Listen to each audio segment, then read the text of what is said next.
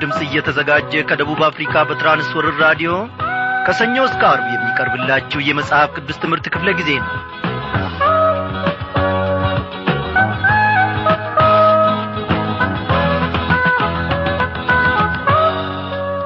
እግዚአብሔር አምላካችንን ምን ይሳነዋል? እግሮቻችን በረገጡበት ስፍራ ሁሉ በገባንበት በወጣንበት ቅዱሳን መላእክቱን ስለ እኛ አዞ እየጠበቀን እነሆ ዛሬ ደግሞ የማዱ ተካፋዮች አድርጎናል። እንደምናመሻችሁ በጌታ የተወደዳችሁ ክቡራን አድማጮቼ እግዚአብሔር አምላካችን ብዙ ነገሮችን ሳስገነዝባችሁ ብዙ መረዳትንም ሳይሰጣችሁ እንዳልቀራ አምናለሁ። እግዚአብሔር ዛሬም ደግሞ ከዚህ ከጴጥሮስ መልእክት ብዙ የሚናገረን ነገር አለውና ልባችንን እስቲ ይዘን አንድ ላይ አድርገን በአንድ ሐሳብ በአንድ መንፈስ ወደ እርሱ እንቀርባለን። እግዚአብሔር ስጦታው ብዙ ነውና።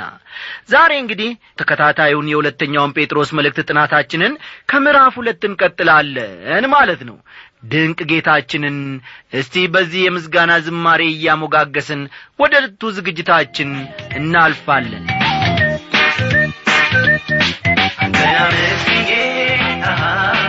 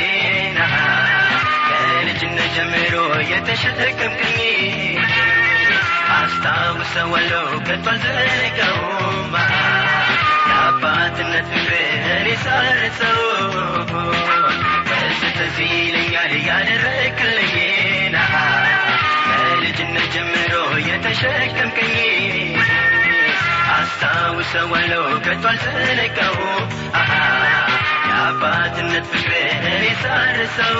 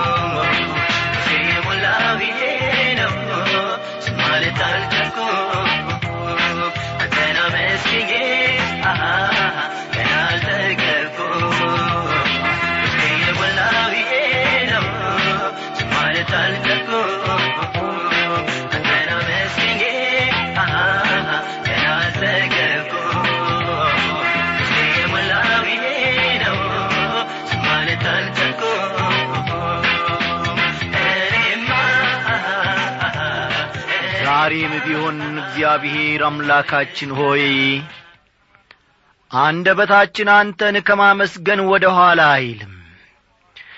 እግዚአብሔር ሆይ ከልጅነታችን ጀምሮ እነሆ አንተ ሳትተውን ዛሬም ደግሞ በቤት ውስጥ የጠበከን እግሮቻችን ጸንተው በቤት ይቆሙ ዘንድ ደግሞ ፈቃድህም ደግሞ ስለሆነ እግዚአብሔር ሆይ በእውነት እጅግ አድርገን እናመሰግንሃለን እኛ የማንረባውና የማንጠቅም ሰዎችን እግዚአብሔር ሆይ በልጅህ በኢየሱስ ክርስቶስ ውስጥ እየተመለከትከን ስፍራን የሰጠህን አንተ ነህና መታወቅን በአንተ ዘንድ ያገኘ ነው በልጅህ በጌታ በኢየሱስ ክርስቶስ ነው። እግዚአብሔር ስለዚህም እጅግ አድርገን እናመሰግንሃለን። ብዙ ሰላማችን ብዙ ረፍታችን በአንተ ተከናውኗልና እግዚአብሔር ሆይ እናመሰግንሃለን። በመሮጣችን ብዛት አይደለም በመልፋታችንም ብዛት አይደለም ፊደል በመቁጠራችንም ብዛት አይደለም። በየግርግዳውና በየሳጥኑ ያስቀመጥናቸው ሰርተፍኬቶቻችንና ዲፕሎማዎቻችን ወይም ድግሪዎቻችን እግዚአብሔር ሆይ ሰላምን ሊመሰርቱልን አልቻሉም። ጌታዬና አምላኬ ሆይ የእኛ ሰላም መታወቂያችን ልዩ ምልክታችንና ሰርቲፊኬታችን ዲፕሎማችን እንዲሁም ድግሪያችን አንተ ነ ኢየሱስ ክርስቶስ። በአንተ ሰው ሆነናል በአንተ ተደላድለናል በእውነት ያለመዋሸት በአንተ ረክተናል። እግዚአብሔር ሆይ ጸጥታን በሕይወታችን ውስጥ የፈጠርክልን ለሌሎችም ደግሞ እንድንረባ እነሆ ፍሬ እንድናፈራም ደግሞ ያደረግከን እግዚአብሔር አምላካችን ሆይ አንተ ነህና ክበር ተመስገን። ጌታዬና አምላኬ ሆይ በሰፈራችን ውስጥ ስምህን እያስከበርን በምንሠራበት ስፍራ ድንቅ የሆነውን ስምህን እያስከበርን ማለፍ እንድንችል ዛሬም ቢሆን እግዚአብሔር ሆይ ጸጋን እንድታበዛልን እንለምንሃለን። ጌታ እግዚአብሔር አምላካችን ሆይ ልባችንን የሚያርዱ ልባችንን የሚያንቀጠቅጡ ልባችንን ለፍርሃት የሚያጋልጡ በዓለም ውስጥ ብዙ እጅግ ብዙ ወሬዎች አሉ ከጋዜጣ እናነባለን ከሬዲዮ እንሰማለን ከቴሌቪዥን እናያለን። ኦ ልዑል ሆይ ልብን የሚያሳርፍ ለነገውም ተስፋችንን ደግሞ የሚያነሳሳ አንዳች ነገር የለም። ወደቀ ሞተ ተነሣ የሚል ብቻ ነው። ኢየሱስ ክርስቶስ ዓለምን አሸንፈሃልና አንተ የእግዚአብሔር በግ! ኖ ይህችንም ዓለም እኛም ደግሞ ስምህን ጠርተም በድል አድራጊነት እንድንወጣ አንተ ከፊት ለፊታችን ቅደምልን። በሚያገኘን በትልቁም በትንሹም መከራችንና ፈተናችን ሁሉ ድል ማድረግን ደግሞ እግዚአብሔር ሆይ አንተ ታውቅበታለህና በልጅ በኢየሱስ ክርስቶስ የማሸነፍን ሕይወት እንድንኖርና እንድንወጣም ደግሞ እንድትረዳን እንለምንሃለን በዚህች ምሽት ደግሞ ድንቅ ከሆነው ቃልህ እንድንማር እኖ የልቦናችንን ዐይኖች አብራ እግዚአብሔር አምላካችን ሆይ የኔንም የወገኖቼንም ሕይወት እንድትባርክ ለምንሃለሁ ከሥጋና ከደም ያልሆነ ነገር ግን ከአብ ከአንተ ዘንድ የሆነ እግዚአብሔር አምላኬ ሆይ በእውነት ከመቅደስህ ከአርያም የሆነ ቃል ወደ እኛ ደርሶ ደግሞ ይፈውሰንና ይጠግነን ዘንድ ለሕይወት ዘመናችንም የሚረባንን ስንቅ በልባችን ውስጥ ይሰንቅልን ዘንድ እነሆ ጌታ መንፈስ ቅዱስን እንድትልክልን እንማጸንሃለን። እግዚአብሔር አባታችንና አምላካችን ሆይ ጸሎታችንን ሁሌ ትሰማለ ዛሬም ትሰማለ እኔ አምነሃለሁ ጌታ ሆይ በዚህን ሰዓት ጸሎታችን በፊትህ ስለ ከበረች እነሆም በፊትህም ስለ ተሰማች እጅግ አድርገን እናመሰግንሃለን ጊዜውን ሁሉ እስከ መጨረሻው ድረስ ባርክልን። በመድኃኒታችን በጌታችን በኢየሱስ ክርስቶስ ባከበርከው በአንድ ልጅ ስም አሜን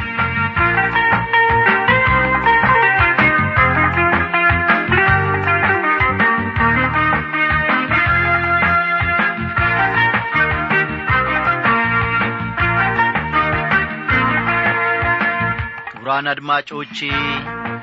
ባለፉት ተከታታይ ትምህርቶቻችን ስለ ሐሰት አስተማሪዎችና ስለ ሐሰት ትምህርት ሰፋ አድርገን ስንመለከት ነበረ ዛሬም ደግሞ ጴጥሮስ ከሚናገረው በመነሳት እነሆ ይህንኑ ትምህርት ወደ ፊት እንቀጥላለንና መጽሐፍ ቅዱሶቻችሁን ገለጥ ገለጥ አድርጋችሁ ሁለተኛ ጴጥሮስ ምዕራፍ ሁለት ቁጥር አራትን ተመልከቱ።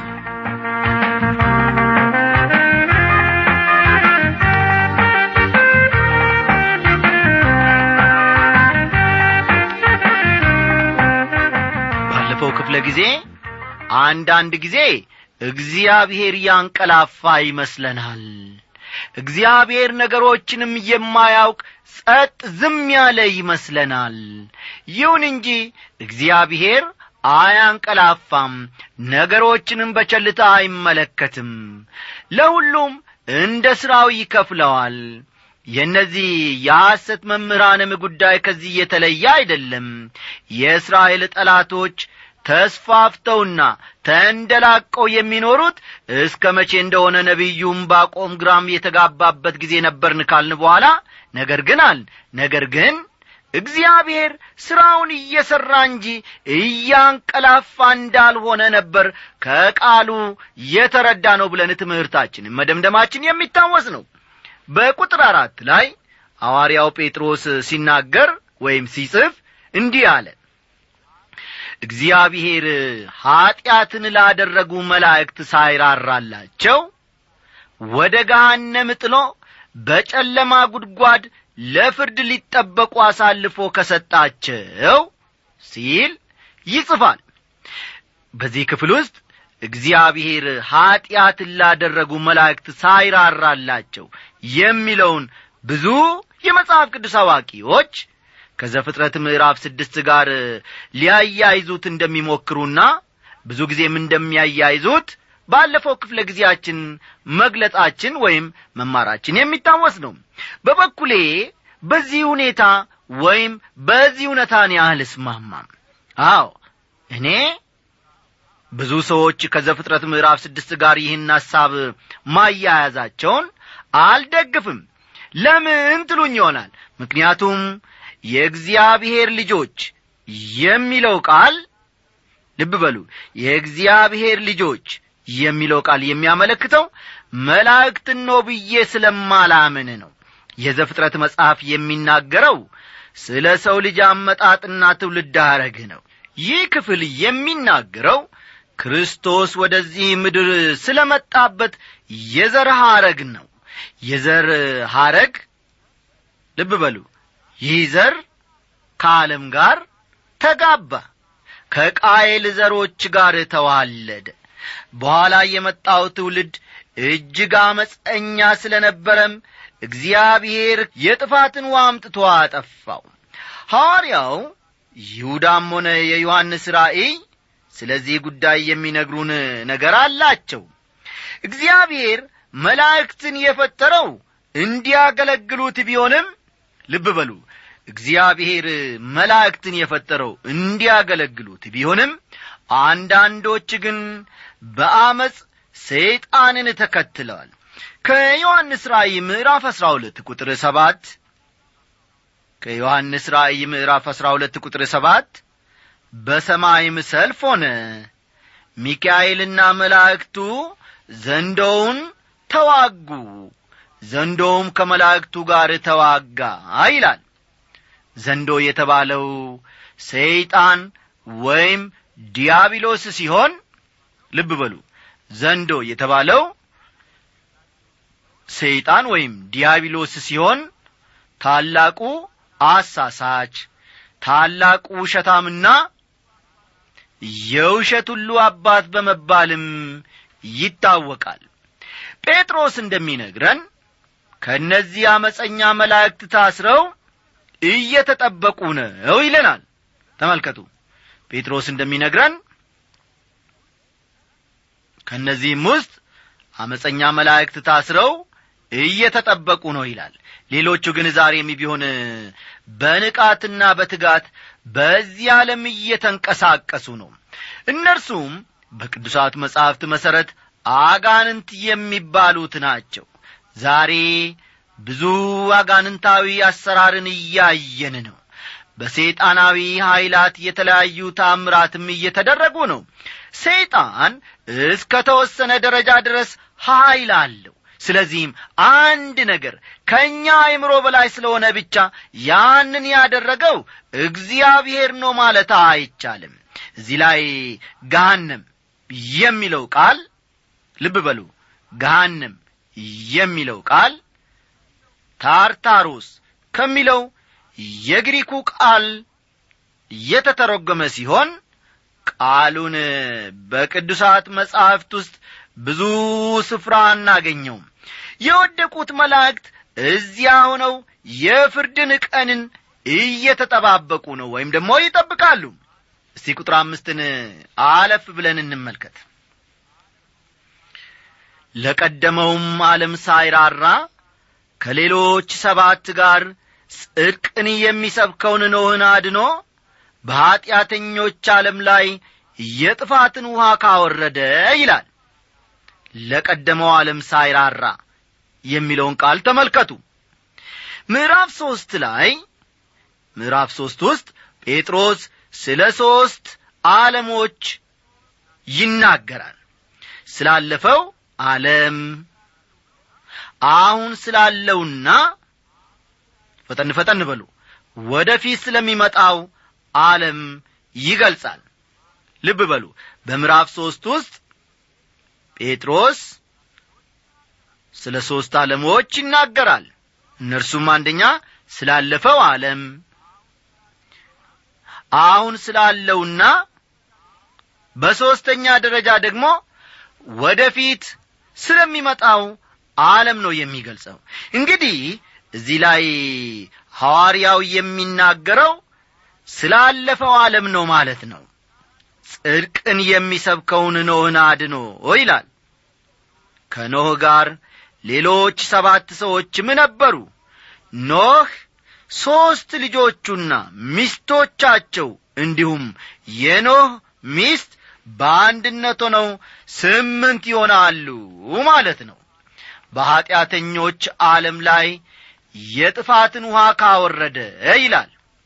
በዚሁ ክፍል ውስጥ ተመልከቱ። ቁጥር አምስት ውስጥ በኀጢአተኞች ዓለም ላይ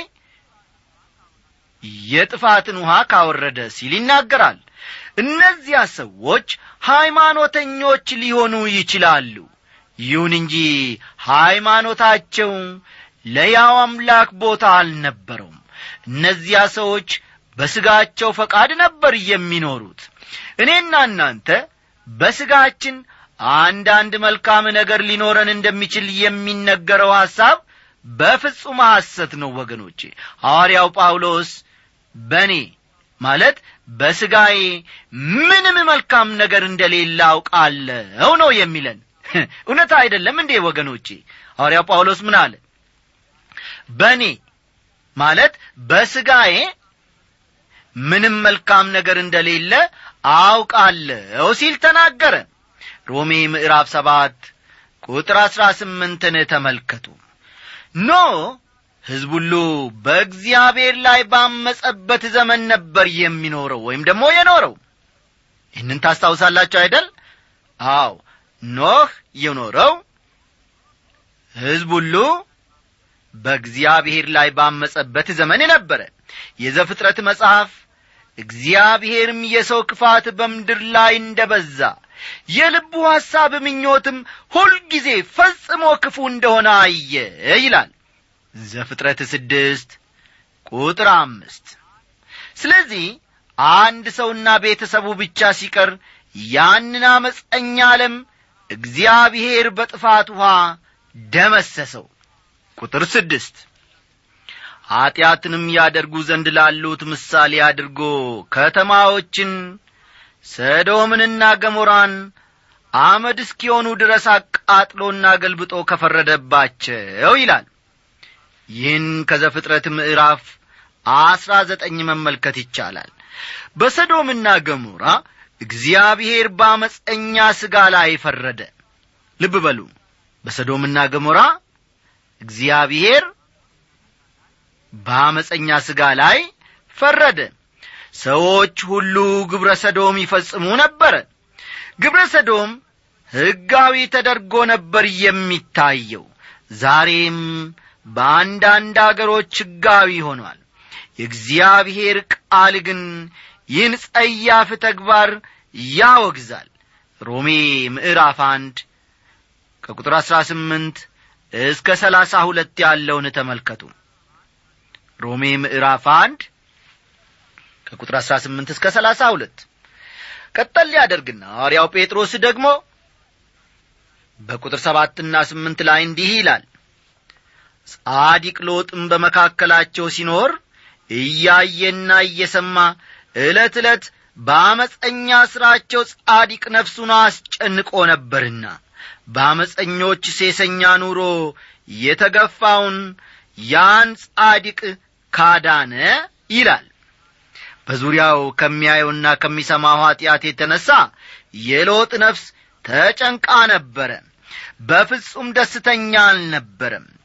ለእርሱ በሰዶም መኖር የሚያዝናና ጉዳይ አልነበረም። ይህ ሁሉ የተነገረው ለእኛ ምሳሌ እንዲሆነን እንደሆነ ቁጥር ስድስት ይናገራል። እግዚአብሔር ወገኖቼ ሰዶምንና ገሞራን እንደሚያጠፋ ሲነግረው ሎጥ ወደ ዘመዶቹ ሄደና የሰማውን ሁሉ ገለጸላቸው ወይም ደግሞ ተናገረ። ሆኖም አንድም ያደመጠው ሰው አልነበረም።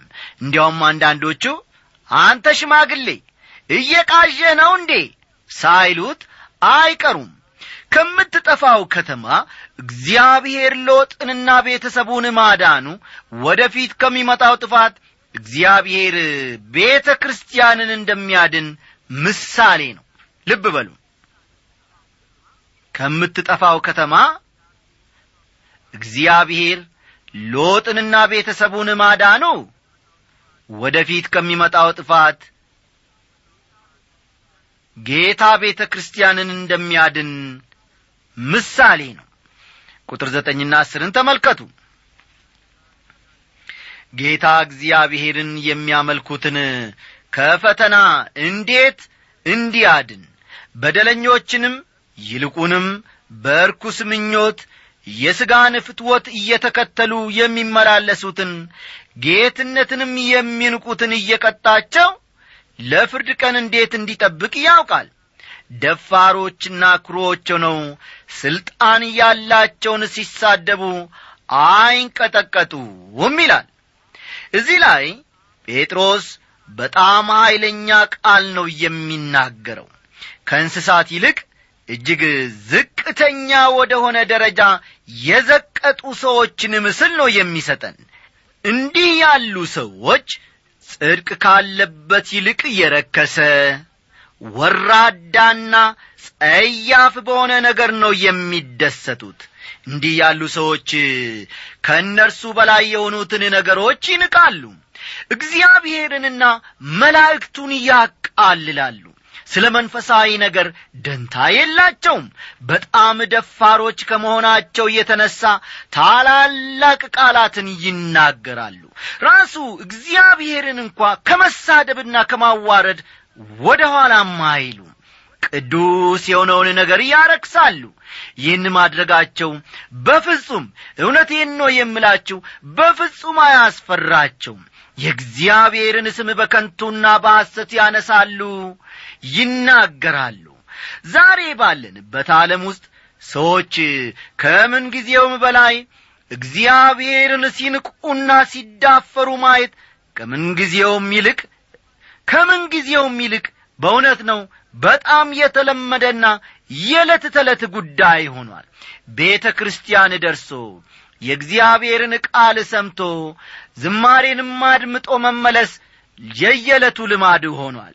እንዲህ ያሉትን ደግሞ ለፍርድ ቀን ጠብቆ ማቆየትን እግዚአብሔር ያውቅበታል። ኦ ድንቅ ጌታ ነው እርሱ። እስቲ ቁጥር አሥራ አንድን ፈጠን ብለን ደግሞ እንመልከት። ዳሩ ግን መላእክት በኀይልና በብርታት ከእነርሱ ይልቅ ምንም ቢበልጡ በጌታ ፊት በእነርሱ ላይ የስድብን ፍርድ አያመጡም ይላል። የሐሰት መምህራን በጣም ትዕቢተኞች ከመሆናቸው የተነሣ መላእክት እንኳ መናገር የማይደፍሩትን ነገር ይናገራሉ የይሁዳ መልእክት የሙሴን ሥጋ በተመለከተ በሚካኤልና በሴጣን መካከል ተነስቶ ስለ ነበር ክርክር ይናገራል። ይሁን እንጂ ሚካኤል እግዚአብሔር ይገስጽ አለው እንጂ መሳደብን አልደፈርም እኔና እናንተም የዚህ ዐይነት ትሑት መንፈስ ሊኖረን የሚገባን ነገርን ለእግዚአብሔር አሳልፈን መስጠትን መማር አለብን። እንግዲህ ሚካኤልን ያክል ክቡር መልአክ የድፍረትን ቃል ከመናገር ከተቈጠበ እኔና እናንተማ ምንኛ ከአንደበታችን የሚወጣውን መቈጣጠር ይገባን ይሆን? እግዚአብሔር እንዲህ ያለ ትሑትን መንፈስ እንዲህ ያለ የተሰበረ ልብን ይስጠን ወገኖቼ። አዎ አንዳንዶች የእግዚአብሔር ሰዎች ነን ወንጌላውያን ነን ሰባኪዎች ነን ወይን ደግሞ ካህን ነን እያሉ በሕዝቡና በእግዚአብሔር ፊት ቆመው የድፍረትንና የስድብን ቃል ሲናገሩ አንዳች ፍርሃት አይሰማቸውም። ቁጥር አሥራ ሁለትን ተመልክተን የዛሬውን ትምህርታችንን እናጠናቅቃለን። እነዚህ ግን ለመጠመድና ለመጥፋት በፍጥረታቸው እንደ ተወለዱ አእምሮ እንደሌላቸው እንስሶች ሆነው በማያውቁት ነገር እየተሳደቡ በጥፋታቸው ይጠፋሉ ያመፃቸውንም ደሞዝ ይቀበላሉ ይላል። እነዚህ አእምሮ እንደሌላቸው እንስሶች ሆነው ሲል ጴጥሮስ አበክሮ ወይም አጠንክሮ ይናገራል። የሐሰት መምህራኑ የእንስሳትን ያክል አእምሮ የሌላቸው ጨካኞች ናቸው። ዛሬ ሰው ከእንስሳት የመጣ ስለ መሆኑ ሲነገር እንሰማለን። በየትምህርት ቤቱ ልጆቻችንን ከእንስሳ ወንደ መጣን አድርገው ይናገራሉ ያስተምሯቸዋል። ብሉይ ኪዳንም ሆነ አዲስ ኪዳን ግን ሰው ከእንስሳነት ዝቅ ወደሚል ወራዳ ደረጃ መውረዱን ወይም ደግሞ መውረድ እንደሚችል ነው የሚነግሩን። ጥቂት ቆየት ብሎ ጴጥሮስ ስለዚህ የሚነግረን ነገር ይኖረዋል። በማያውቁት ነገር እየተሳደቡ በጥፋታቸው ይጠፋሉ ይላል። ይህ የሐሰት መምህራኑን ብቻ ሳይሆን ሌሎች ብዙዎችንም ሰዎች ይመለከታል። እኔ ክርስቲያን ከሆንኩ ወዲህ በጣም የሚያስደንቀኝ ነገር ቢኖር አንዳንድ ክርስቲያን ያልሆኑ ሰዎች ብሩህና አስተዋይ አእምሮ ቢኖራቸውም የእግዚአብሔርን ቃል ግን ጨርሶ መረዳት አለመቻላቸው ነው። እስቲ አንዳንድ ምሳሌዎችን ልስጣችሁ። ዊልያም ዊልበርፎርስ የሚባሉ ታላቅ የእንግሊዝ ፓርላማ አባል ነበሩ። እኚህ ሰው ወደ ጌታ እስከመጡበት ጊዜ ድረስ በጠጪነታቸው ይታወቃሉ። ታዲያ አንድ ቀን ስኮትላንድ ከሚባል አገር የመጣ የአንድ ሰባኪን ስብከት እንዲያደምጡ ሌላኛው ጓደኛቸውን ይዘው ወደ ስብሰባው ስፍራ ይሄዳሉ። ሰባኪው የእግዚአብሔርን ቃል ተናግሮ ከጨረሰ በኋላ ምን እንደ ተሰማቸው ጓደኛቸውን ሲጠይቋቸው አዎን ያ ሰባኪ ኀይለኛ ሰባኪ ነበር ጥሩ የንግግር ችሎታም አለው። ግን ምን ነበር ያለው ሲሉ ነበር የመለሱት። እኚህ ሰው እንግሊዝ ካፈራቻቸው ታላላቅ ምሁራን አንዱ ቢሆኑም አጭርና በጣም ግልጽ የሆነውን የወንጌልን መልእክት ግን መረዳት አልቻሉም። ሰባኪው ስለ ምን እየተናገረ እንደሆነ ጨርሶ አይገባኝም በማለት ነበር እኚሁ ታላቁ የእንግሊዝ ፓርላማ አባል የሆኑት ሰው አለማስተዋላቸውን የገለጹት አንድ በዚህ አገር ያለ ቤተ ክርስቲያን ለአመታት በእምነት ስለሚገኘው ጽድቅ ሲሰብክ ኖሯል። አንድ ወቅት ባደረገው ጥናት ከአባሎቹ ከመቶ እጅ አርባው ብቻ ያክሉ ሰው በሥራ መዳን እንደሚችል ማመናቸውን ነበር ያረጋገጠው። ቀደም ብሎ ጴጥሮስ ክርስቲያኖች ከዚህ ዓለም ጥፋት እንዳመለጡ ተናግሮ ነበር እነዚህ ሐሰተኞች ግን ከሚመጣው ጥፋት ከቶም ማምለጥ አይቻላቸውም። ምክንያቱም ከውጪ ሲታዩ ሃይማኖተኛ ይምሰሉ እንጂ ሃይማኖታቸው ወግና ሥርዓት ብቻ ነው። ሕይወታቸውን ሲለውጥማ አይታይም። እግዚአብሔር ከዚህ ዐይነት የማስመሰል ሕይወት እያንዳንዳችንና ቤተሰባችንን ይጠብቅ። ደህና